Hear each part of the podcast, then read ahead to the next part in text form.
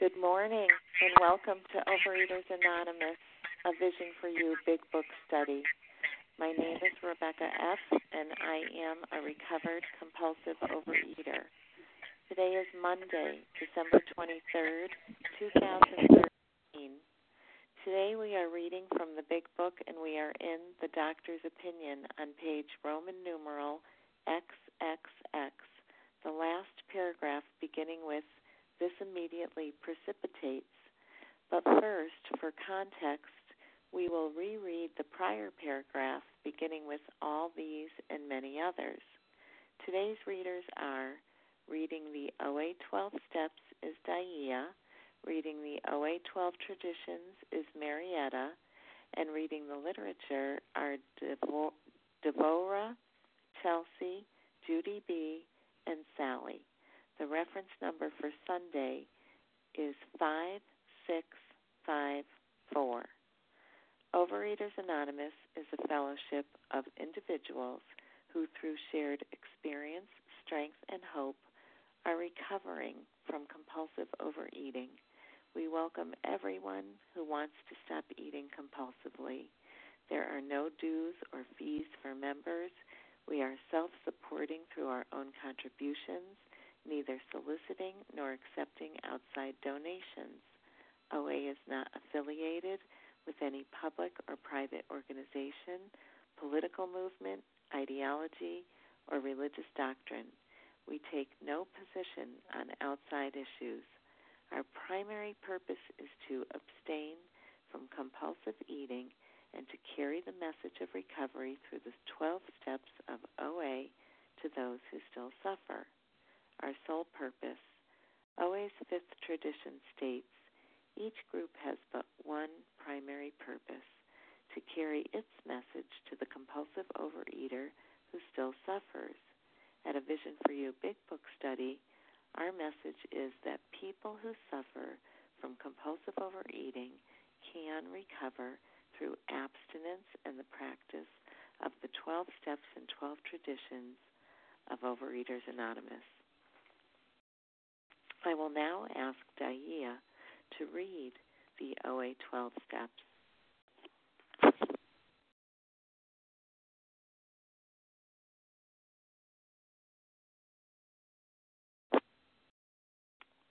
Daia, are you available? Can you unmute?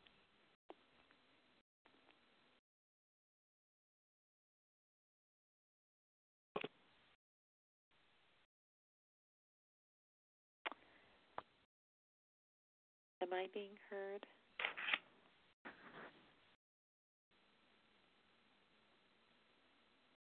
Yes, I can hear you. Rebecca, this is Sarah. May I read the, the 12 steps, please? Yes, thank you for letting me know I'm being heard. And Sarah, thank you for covering. Go right ahead. Okay, my name is Sarah, and I'm a grateful, recovering compulsive overeater. Uh, here are the steps. One, we admitted we were powerless over food, that our lives had become unmanageable. Two, came to believe that a power greater than ourselves could restore us to sanity. Three, made a decision to turn our will and our lives over to the care of God as we understood Him.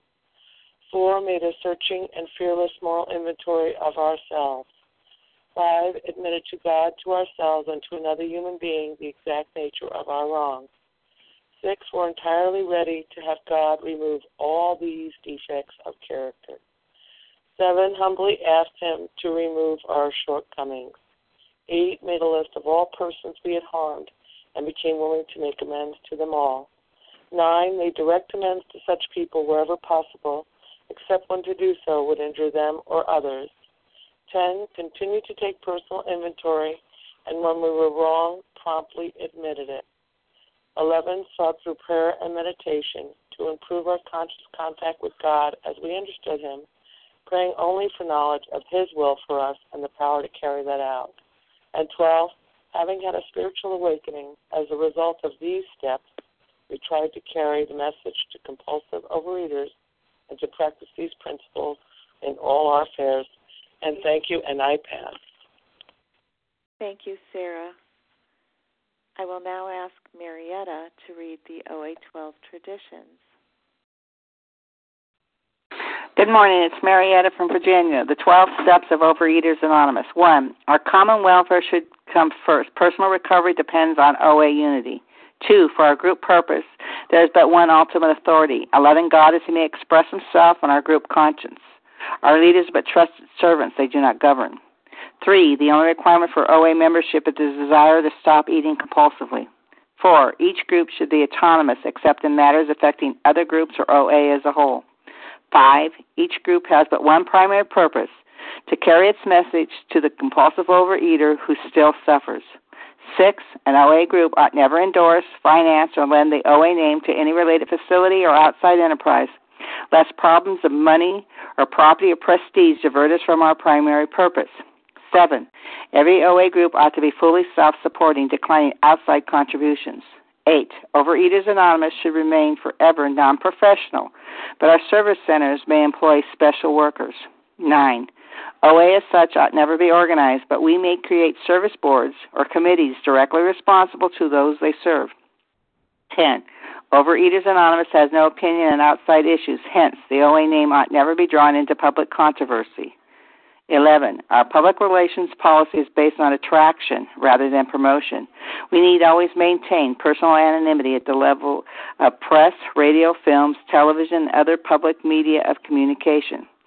12. Anonymity is the spiritual foundation of all these traditions, ever reminding us to place principles before personalities. And with that, I pass. Thank you. Thank you, Marietta. How our meeting works. Our meeting focuses on the directions for recovery described in the Big Book of Alcoholics Anonymous. We read a paragraph or two from the literature, then stop and share on what was read. Anyone can share, but we ask that you keep your sharing to the topic and literature we are discussing, and that you keep your share to approximately three minutes. Singleness of purpose reminds us to identify as compulsive overeaters only. Our abstinence requirement for moderators is one year, and for readers is six months. There is no abstinence requirement for sharing on topic. This meeting does request that your sharing be directly linked to what was read. We are sharing what the directions in the Big Book mean to us. To share, press star 1 to unmute. Once you are done sharing, let us know by saying pass, then press star 1 to mute your phone. In order to have a quiet meeting, everyone's phone except the speaker's should be muted. Today we resume our study of the Big Book in the doctor's opinion on page Roman numeral XXX. First, beginning by rereading the fifth paragraph that starts all these and many others, and then continuing with the following paragraph, which we will be discussing, beginning with this immediately precipitates. I will ask Devora to begin by reading both of these paragraphs. Hi, good morning, everyone. This is Devora in New Jersey. I'm a compulsive overeater, recovered, thank you, God. All these and many others have one symptom in common. They cannot start drinking without developing the phenomenon of craving. This phenomenon, as we have suggested, may be the manifestation of an allergy which differentiates, differentiates these people and sets them apart as a distinct entity. It has never been, by any treatment with which we are familiar, permanently eradicated. The only relief we have to suggest is entire abstinence. This immediately precipitates us into a seething cauldron of debate. Much has been written pro and con, but among physicians, the general opinion seems to be that most chronic alcoholics are doomed. Well, so these paragraphs, this paragraph, especially the one before, really um, talks about me. You know, I could never stop eating. I didn't understand why I kept that. I had to finish every bag and every box.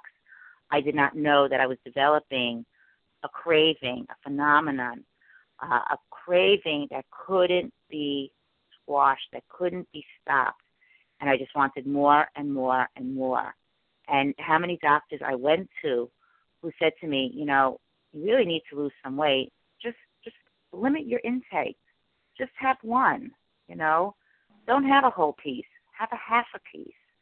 You know, if there's a special occasion, just, you know, a little piece.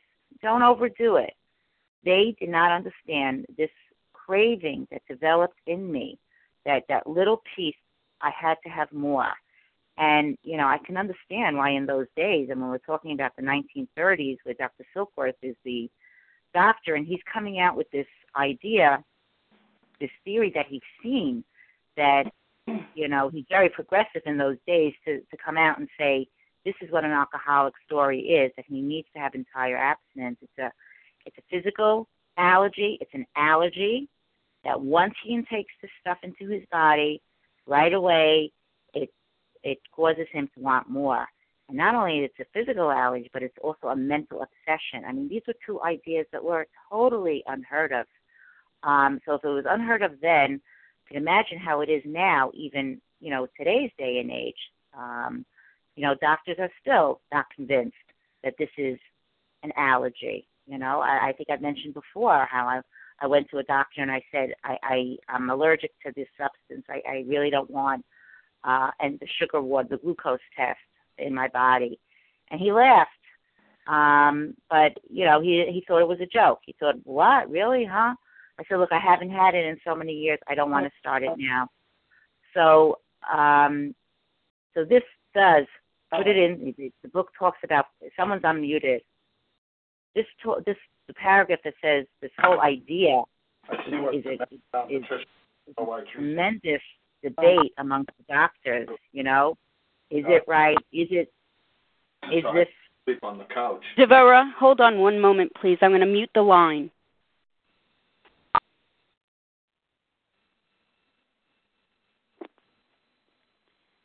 Devora, star one, please, and continue.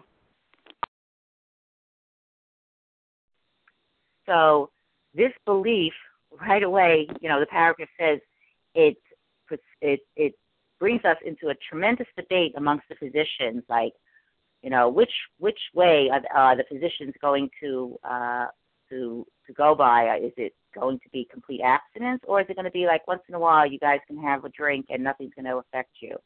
Do they believe that this is a mental obsession, or you know, or is it you know, the, the general opinion seems to be that most chronic alcoholics are doomed. That's it. This is it. Their their life is over. We lock them up and they they go to the hospital and they die, um, and nothing could be done for these people. Um, so very very strong uh, paragraph over here, which um, and the stand which the doctors take. You know, which which stance are they going to which opinion are they going to go by? Um, and um, so I'm just so grateful. You know, Dr. Silkworth put his job on the line. He was he stated his opinion and he stuck by it and um and today we have, you know, a fellowship. Um so you know, I'm just so grateful and with that I'll pass. Thank you.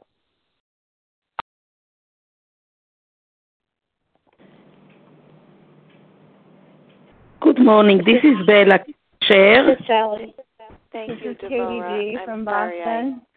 I, I punched Rebecca, some you there? numbers and I am here and I punched some numbers and missed some things that may have been said.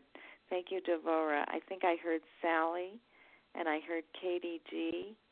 And um, who else was asking to speak up? Bella. Bella. Was there anyone else who wanted to share on this last paragraph on XXX?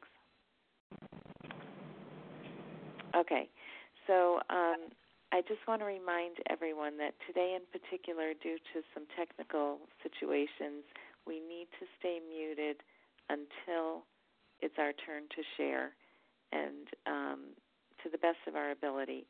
So everyone will mute except for Sally. Go ahead, Sally. Thank you, Rebecca.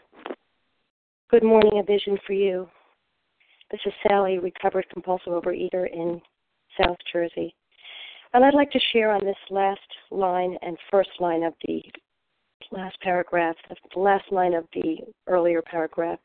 The only relief we have to suggest is entire abstinence.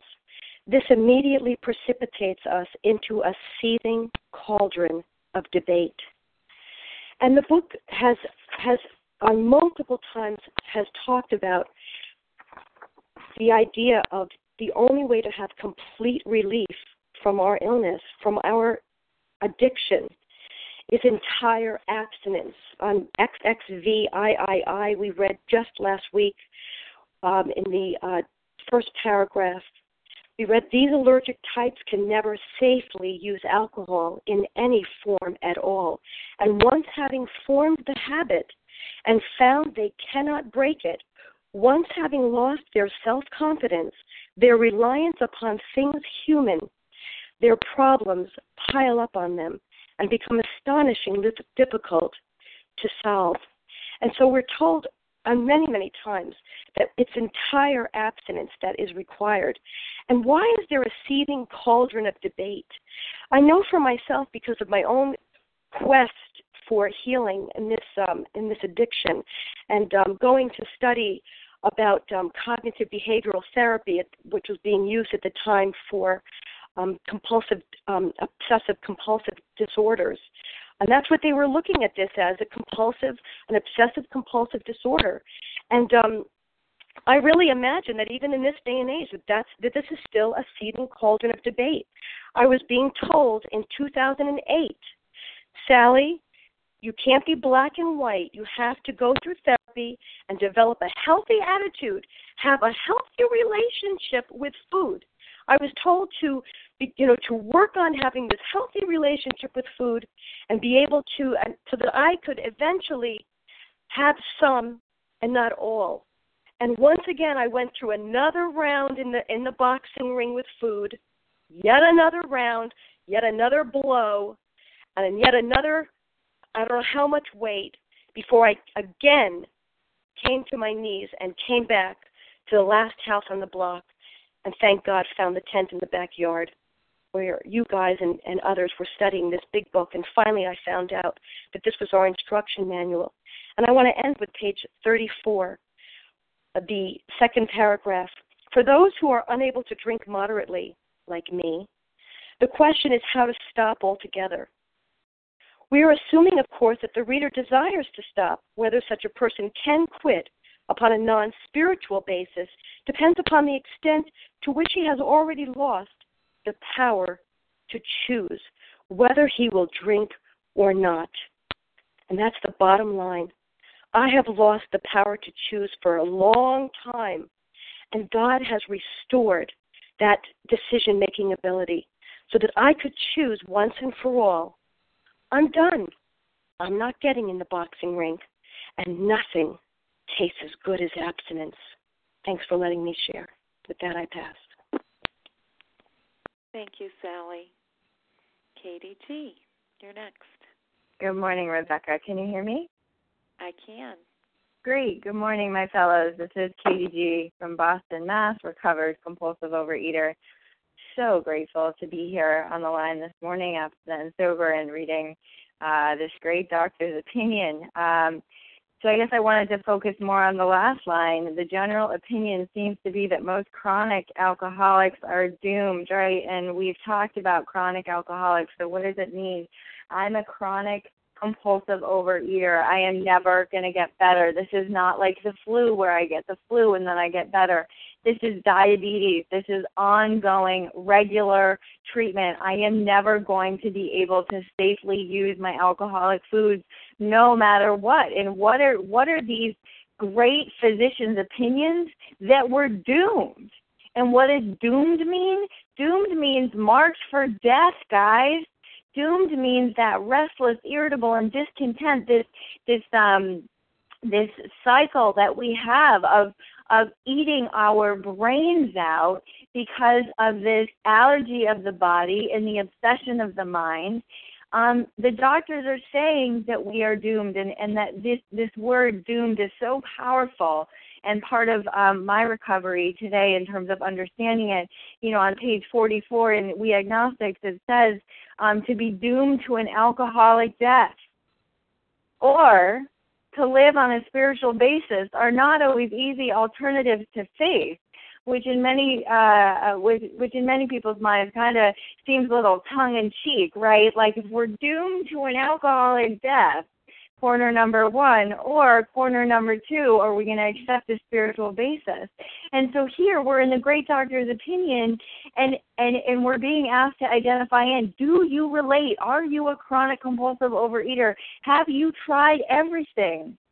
Well, what what we're what this great doctor's opinion, what these doctors are saying is their medical fraternity, not considering you know apart from our twelve step community, is that we're doomed you know? Um so it's really it's really powerful because in our 12 step rooms we are not doomed. We have a solution today. You know we understand the allergy and the obsession of the mind and that the solution comes from working the 12 steps from being cleared out from my selfishness my dishonesty my dis- my self-centeredness and my fear and living an, a life that is completely based on other centeredness but the medical with the medical fraternity, we are all doomed. And I am just so grateful to know that I have this illness, to identify in and to know me, Katie, I have this illness. I was doomed. I could not stop from starting. And once I started, I you know, I I could not stop. And I was in this cycle and my life was going down fast and I grabbed on to the rooms of Overeaters Anonymous. I got abstinent, and I've done, and I do the steps. I've completed the steps, and I continue to do them on a regular basis. And thank you, God, today. I am recovered from a seemingly hopeless state of mind and body, and this is available for every single person on this line. And with that, I pass. Thank you, Katie G. Bella, you're next. Good morning. My name is Bella, and I am a thankful recovered compulsive overeater. Thank you, Rebecca, for leading this meeting, and thank you very much, everybody that is on the line. I love this paragraph. It's a beginning of hope. Yes, these few uh, lines gives us a hope, and I will I will talk about the last sentence, the general opinion seems to be that most chronic alcoholics are doomed. Yes, this is what I believed to before program. Yes, I did believe that that's it. I was born overweight. I most probably I will die overweight, and my life anyway doesn't have a value. Uh, I I know that I am miserable. Everybody gave up on me. My parents, my teachers, my friends, my whole community. So for sure, I gave up on me. You know, I I don't have any value. Yes, eh, I yes, this is this is my life and wow, suddenly, now that I am in the program, thank God, thank God, I see no, Bella, no, there is a hope, there is a solution. And it's wonderful because the last, the last paragraph, it finished, is entire abstinence. Yes, Bella, you don't have control, but you have the ability to choose, to choose one day at a time. And the solution starts with you. The solution starts with me. I have the power to have a willpower to choose to be abstinent. First of all, put down the blockage between you and God. Put down the blockage, those things that are blocking you. And this is the food. The food that is not good for me the food that makes me, that brings me up the allergy in the body and the obsession in the mind. First of all, the, the program, thank God, gives me back again my, my trust. Yes, God trusts me. Yes, you, I have the power to, to bring up again my connection to God. And this is the solution. I don't have to be doomed. I can get back my life, and I got it. Thank God, thank God. I am so thankful, and this is the hope. Thank you very much for letting me share, and I pass. Thank you, Bella. This is Rebecca, and I'd like to share on this paragraph. I've been thinking about how um, not very much has been written pro or and con that I know of about suggesting entire abstinence when it comes to my disease of compulsive overeating. I don't ever remember hearing anything about abstinence. It was always about managing the food, all kinds of food, and eating moderately. And then I started thinking about the seething cauldron of debate and how, in the very rooms of Overeaters Anonymous, I see that we have a seething cauldron of debate. People get very hot headed about this notion of entire abstinence and the need for it in order to recover from the seemingly hopeless state of mind and body that I suffered from. And um, thank God that I entered a room in Overeaters Anonymous where there is no seething cauldron of debate. It's clear that if we follow the directions in this big book, which suggest entire abstinence, we can work these steps and be recovered and be relieved of this otherwise seemingly hopeless state. Um, and I think it's telling that in the rooms, people believe no one's entirely abstinent. That's what I've heard, that they don't believe that people can truly be abstinent. And I stand before you and others next to me, shoulder to shoulder, to um, for you to bear witness that entire abstinence is the beginning and the way that this program works, and it's very doable and it's very, very freeing. It's it's a pleasure to be abstinent. It's not a death sentence. Believe me, it is the opposite. And we can all have it. And if we don't, we are doomed because this program does not work if we are not entirely abstinent. And with that, I'll pass. Would anyone else like to share on this paragraph? Kim? Go ahead, Kim. Good morning, Rebecca. Good morning, my fellows. My name is Kim G, and I'm a recovered compulsive overeater from South Jersey. So, the seething cauldron of debate about entire abstinence, and, and the medical people in this book are telling us that's the only relief they have to suggest. Not that abstinence is suggested, that the only relief they had to suggest is entire abstinence. You know, and putting it in context with the 30s, one of the big things back then was temperance societies. And what their theory was, the problem wasn't that these guys drank, the problem is they got drunk. So if we can teach them just to have a couple beers, just to have a shot, then they should be okay. That's the seething cauldron of debate. That's what we experience now. I mean, think about it. We, if, wait, every, you know, the, the medical community and the society at large says the problem that is that we're fat. And if we're not fat anymore, then we will be okay. So what do they do? They tell us to count points. They tell us to count calories. Doctors are willing to put incisions in us and put rubber bands around our stomachs or actually or remove parts of our intestines because they think if they can make our stomach small enough, then we're not going to eat, we're going to lose weight, and then we'll be okay.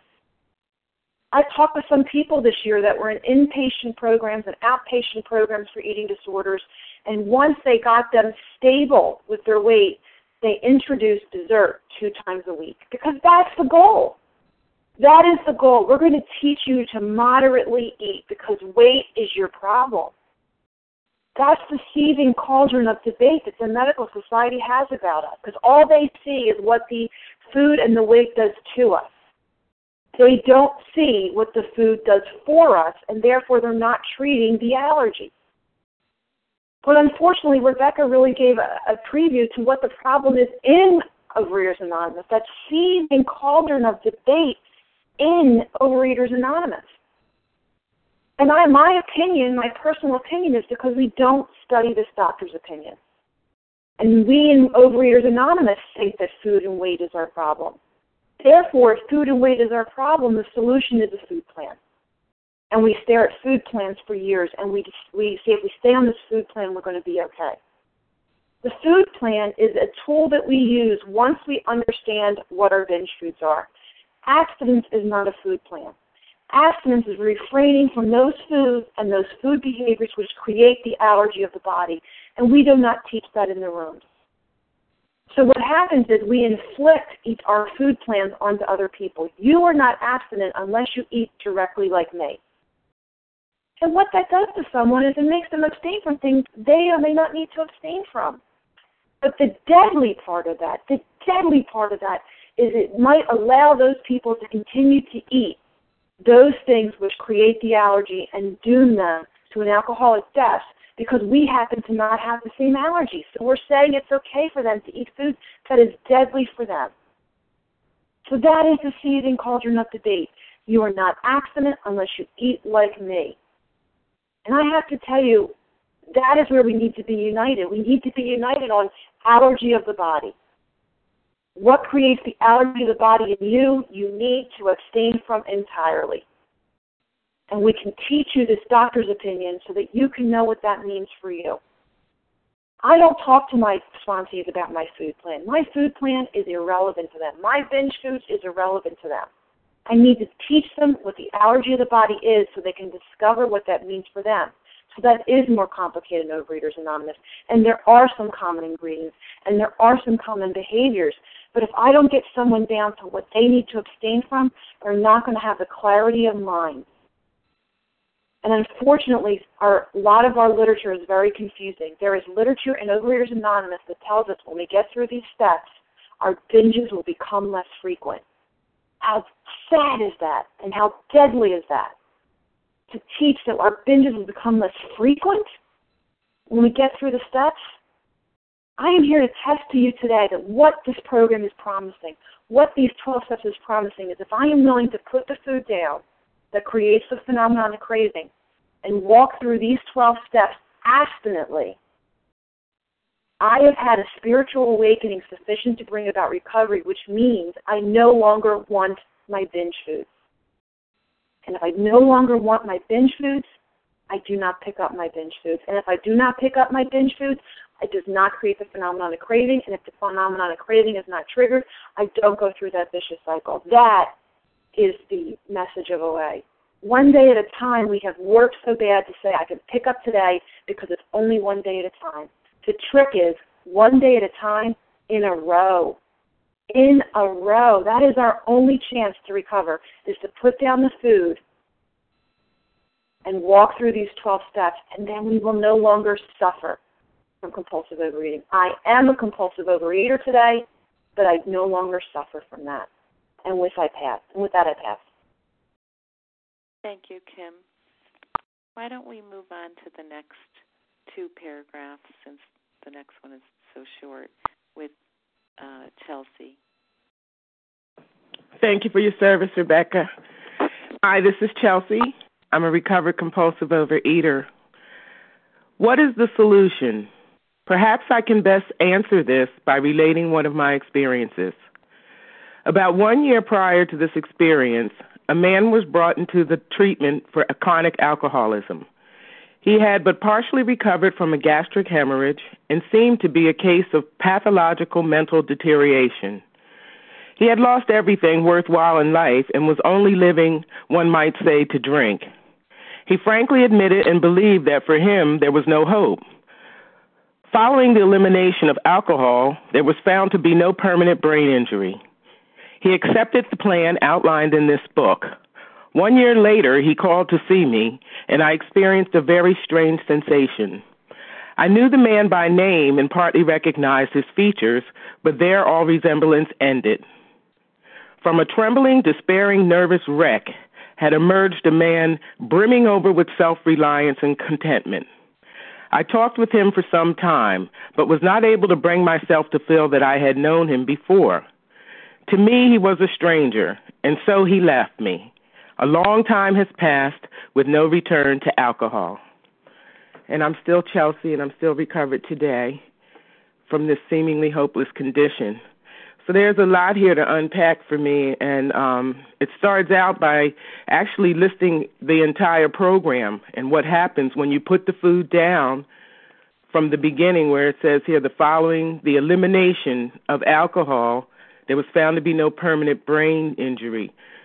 So with the success, after the success of actually putting down the food, after going through your food and making sure that you were certain foods were out, certain foods that I knew once I started eating was impossible for me to stop, certain foods and behaviors for me, as long as they were put down. The next thing it says is that he accepted the plan outlined in this book. He accepted the plan outlined. And in this book, it said at the at the beginning in the forward when we read it said that the book was to show other alcoholics precisely how we have recovered is the main purpose of the book. So he accepted what they had laid out precisely. A year later he called to see me. So there wasn't a whole lot of time either that elapsed into that time from when apparently he's going to make some kind of emergence here and it says, From a trembling, despairing, nervous wreck had emerged a man brimming over with self reliance and contentment. So a lot happened in that little sentence right there alone. First, the unmanageability was pointed out from a trembling, despairing, nervous wreck. If that's not unmanage- unmanageability, I don't know what isn't. And that's the second half of step one, often not even talked about. We do a lot of um, saying, you know, we're powerless, and then it kind of ends there but the unmanageability is pointed out there too. And he emerged a, a man brimming over with self confidence and contentment. That contentment, that neutrality, neither hot, neither cold, just right there, where whatever his source is greater than himself decided he needed to be, what he needed to be at that time. And the doctor here, and this is his supporting, he's supporting what he had laid out earlier about the allergy and everything. Now, this is the support because he's saying not only am I talking to you about this, but I've walked this walk. And I'm going to support this by giving you an example, an experience, so you can identify in. So you maybe this is how you see it. This is how you can identify in with what I'm saying. And I'm not just giving you lip service. I've actually walked this walk through thousands and thousands of tragic cases of people going back to the food in our case instead of uh, instead of turning to something else instead of being in that neutral place that people were triggering whatever it was that made them go into this. They were engaging in those behaviors ingesting those foods. So once the man accepted the plan outlined in the book did what they said that we would do not only read the book he did what the the book said to do because a lot of times we read through this book we read through and through and through but nothing's ever done. I'm guilty of it. I'm guilty of it myself. Sat around the rooms for years doing nothing but if you do what the book says and it says they say if you want what we have do what we do. Do what we did. And what did they do? They had a change brought about sufficient enough so that they would no longer be tricked by their minds into thinking it's okay to go back and ingest those very things that are going to send you off to the races, back to the despair, back to a trembling, nervous wreck. The 12 steps, these steps, as outlined in the book, and they are in order. Take them in order and do them all. And then you can too have what this gentleman here came back to where the doctor didn't even know who he was. And if that's not a miracle, then I don't know what is. And with that, I pass. Thank you, Chelsea. Who would like to share on? The- Hi, my name is Michael. May I share? Hi, it's Esther. May I share? We have Michael and Esther. Michael, you can go first. Thank you so much for your service. I I sit here each morning and I listen, and I'm a long timer. I mean, I've been in programs since I am very, very young. And um, to hear, uh, to understand the definition and a way that in more than half of my life I've been in programs and, and, and I've done well. But I never made this correlation the way it is now because I mean, I I have a, a program that I have to stay away from certain legal foods, if you want to call it that. This makes so much sense because uh, there are foods that a lot of people can eat that I can't eat. Uh, and I'm realizing more and more as I'm hearing uh, the definition and the understanding of. Um, I love Bill Wilson from day one, and Dr. Bob and, and you know Dr. Silkworth. I never, I never, never um, got this part before with Dr. Silkworth. Never, and this is, I have to say, I'm no longer like I don't not that I don't care. I used to be I didn't understand. Years ago I always heard physical, emotional, and spiritual and I heard I always had to put my two cents in with something and now I I'm I'm learning from this meeting it's it's it's reinforcing my sponsor always told me, look at your own plate. I need to work on me and in my attitudes and I really need to do the steps again and I can see the connection. Now that I can see it, I got it. Like it, it makes sense. And just for whatever it's worth, there is a very pretty famous doctor on television that actually agrees with us, and he had a shrink on who agreed with us, and they were telling the patients basically. Michael. Oh yeah, yeah. We don't we don't bring in outside. Oh, okay, um, I'm sorry. Um, we uh, yeah, I I apologize anyway, I'm just really grateful uh, that I'm learning what I am learning, and that's another lesson learned because it's again my control. So thank you so much for just allowing me to share and learn. Thank you. Thank you for understanding and for your share, Michael. Esther? Thank you. Thank you for your service. Good morning. I'm very grateful to be on this line. Um, uh, where it says a gastric hemorrhage and seems to be case of pathological mental deter- deterioration. Um, that caught my eye. I read a little bit ahead, and it so caught my eye. I'm sorry, my name is Esther, and compulsive overeater uh, in recovery. Um, and the gastric hemorrhage, for me, it has special significance. Um, a few years ago, I was taken to the hospital emergency for a terrible bout of constipation, and I'll never forget it. I hope I never forget it. And uh wow, um I didn't know what the chronic constipation was. My doctor gave me uh medication for it, but didn't explain to me what why I had constant uh, constipation, and part of my uh, the illness that I have with eating is that I eat so so quickly. I don't even give my body a chance to digest the food, and no doctors don't tell you it's obsession of the mind that your mind is is at play here. Um, and I'm grateful to Dr. Silkworth to saying that it is obsession of the mind because what happens is that I digest what happened was with me is I just digested the food so quickly, just chewing, chewing, not even chewing, just swallowing so quickly. The food does not digest. It becomes a rock in your digestive tract. And it doesn't even, and by the time it gets to the stomach, it's just I don't know, it's like undigested matter. So um, it causes a lot of problems in your digestive tract. And uh, finally, it, it turned into such a rock that I had to be taken to the hospital. Emergency, it was a nightmare. It, and by the way, I went more than once uh, to the to the hospital for constipation, and uh, nobody told me, hey, you know, chew your food. I mean, nobody's going to take your plate away from you. It's it's all yours, and um, it was a it was a, it's a very defining moment, and I think about it a lot. And it's obsession of the mind that I I have this fear almost that somebody's actually going to take my food.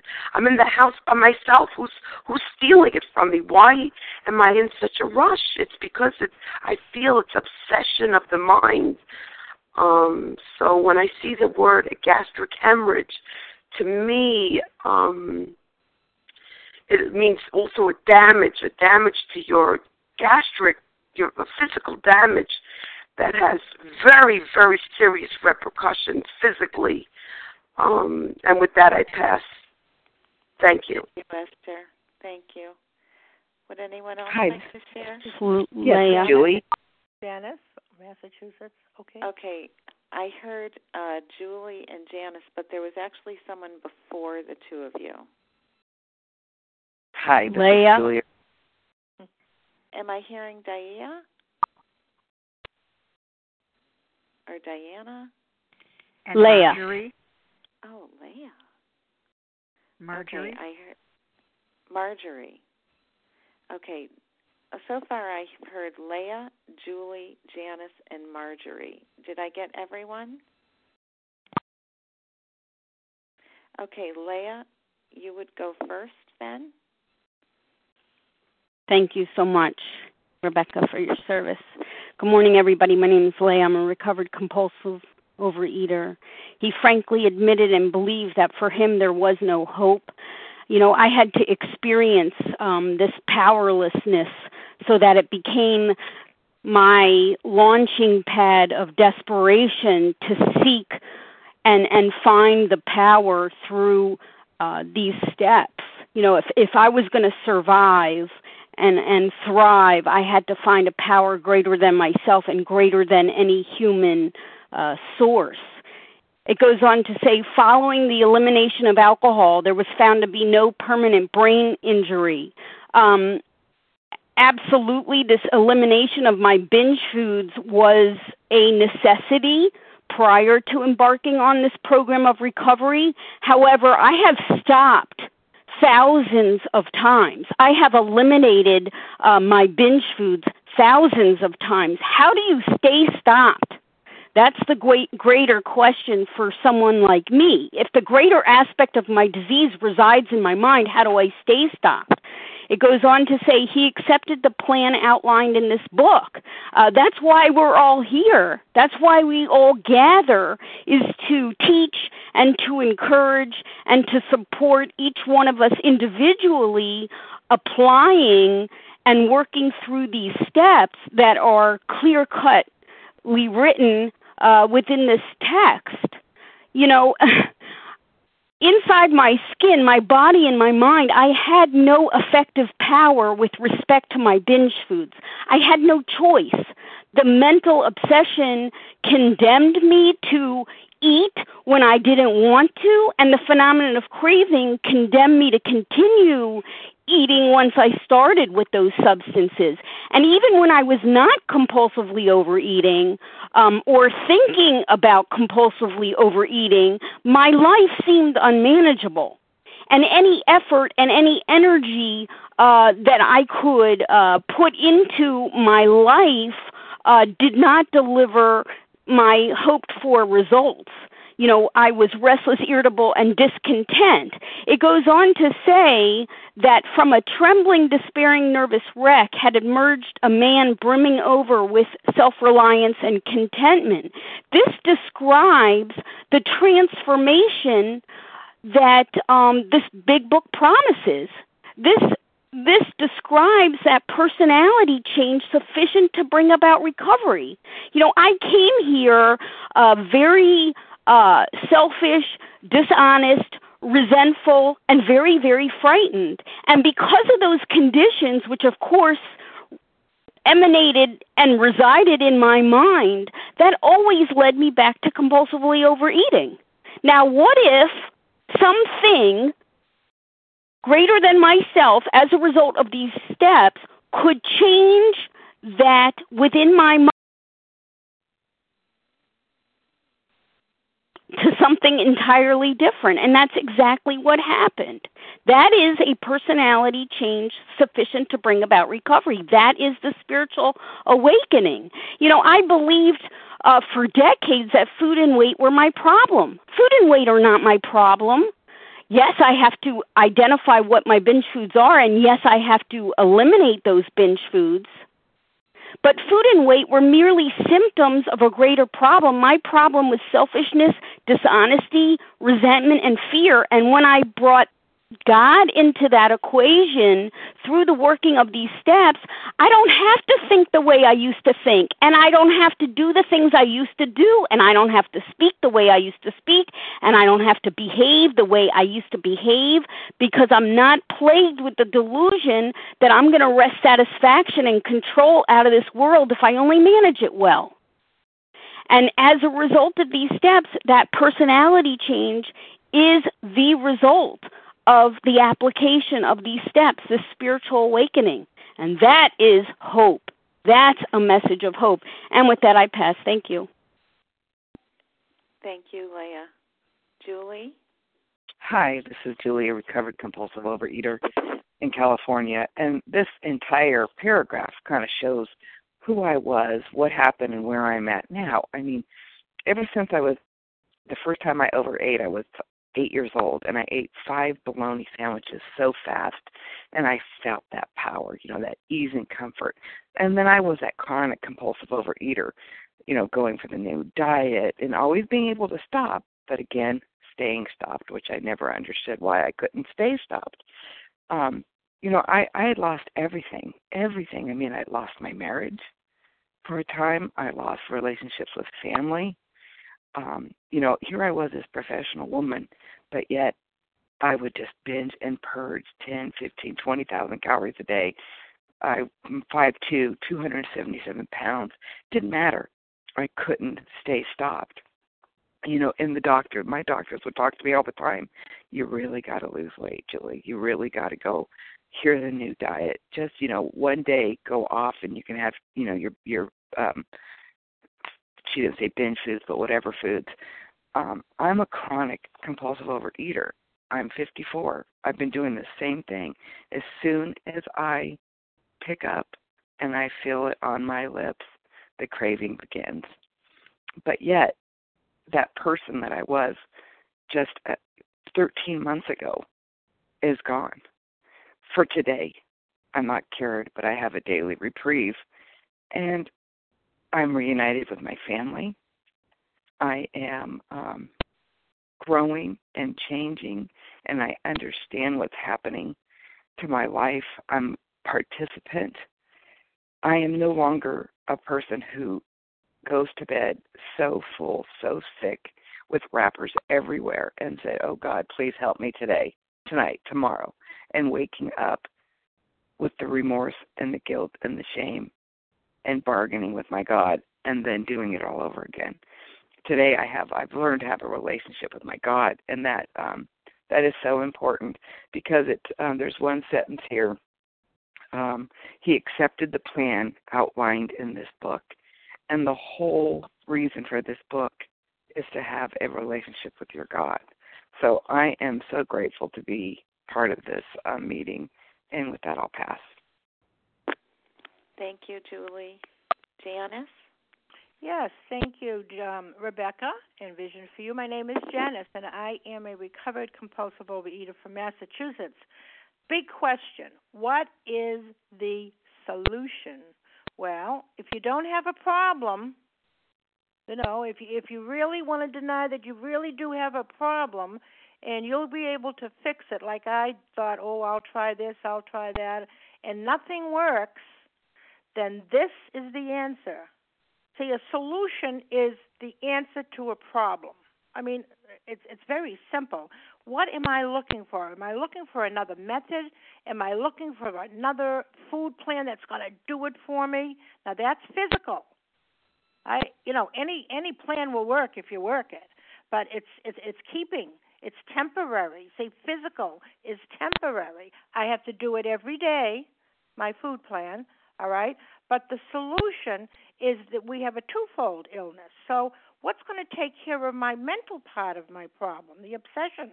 Well, what is the solution? Ah, the food plan, abstinence, after. It says after, following the elimination of alcohol, following the elimination of my trigger foods, okay? He found there was no permanent brain damage, and then he could accept, which means, okay, I surrender. I seemed hopeless, but now I have some hope because the plan of action, which is the 12 steps outlined in this book, is the solution. How can it be the solution? Well, you know, I lacked power. That's no matter what I did, what I didn't do, I lacked the power. And through the action, when I do these steps, I found the power to restore me to sanity. So this whole paragraph is about change. You know, from what I was, from what I was trying to do all by myself, to what I am today, a revolutionary change. It was beautifully said. We change mentally, physically, attitudes, behaviors. And you know, in the forward to the first edition, that it tells us right out the right at the beginning, we of Alcoholics Anonymous are more than 100 men and women who have recovered from a seemingly hopeless state of mind and body. It seemed that way. Sure, it did for me. You know, after so many decades, I'm hopeless. I, I can't do anything. To show others precisely how we have recovered. And that's what the solution is to show others. But we have to do it first because we can't give it away unless we show. In the very last sentence, a long time has passed with no return to alcohol because the spiritual part of my problem is solved for one day. Just one day only because I accepted the fact fact that I'm always going to be a compulsive overeater. I might not like it. I didn't like it in the beginning, but that's what I am. And with that, I pass. Thanks. Thank you, Janice. Marjorie will be our last person to share. Go ahead, Marjorie. Good morning. This is Marjorie, recovered compulsive overeater, and I want to focus on the bit of hope um, that Dr. Silkworth gives in this paragraph when he uses the description of the man that he saw as a case of who had seemed to be a case of pathological mental deterioration. Dr. Silkworth closes up one of the loopholes that is often used nowadays by people who claim that they can't get this because they have um, something that is diagnosed in the diagnostic manual. They have they have another label, whether it's PTSD or some other thing, and um, and what the hope is is that these people, even if that's the way they seem, even if that's their diagnosis, Dr. Silkworth is saying you too can recover. And then on page 133, it talks about how we are miracles of mental health. It also talks on that page about how we do make use of of um, the doctors and psychologists and practitioners of various kinds. But those things are separate. They are not preventives. They don't prevent recovery. And the sense that I get from this of pathological mental deterioration is not equivalent to what we say in connection with the mental component of the disease of alcoholism, of the disease of our compulsive overeating. These are two separate things, and Dr. Silkworth is saying anybody can recover. I pass. Thank you, Marjorie. Thank you to everyone who has shared and everyone who has listened. We will now close with the reading from the Big Book on page 164, followed by the Serenity Prayer. Will Judy B. please read A Vision for You? Our book is meant to be suggestive only. Certainly. Good morning. Good morning, Rebecca. Good morning, everyone. Our book is meant to be suggestive only. We realize we know only a little. God will constantly disclose more to you and to us.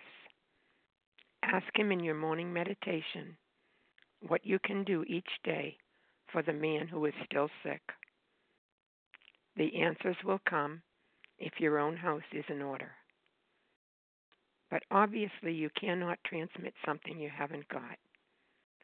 See to it that your relationship with Him is right, and great events will come to pass for you and countless others.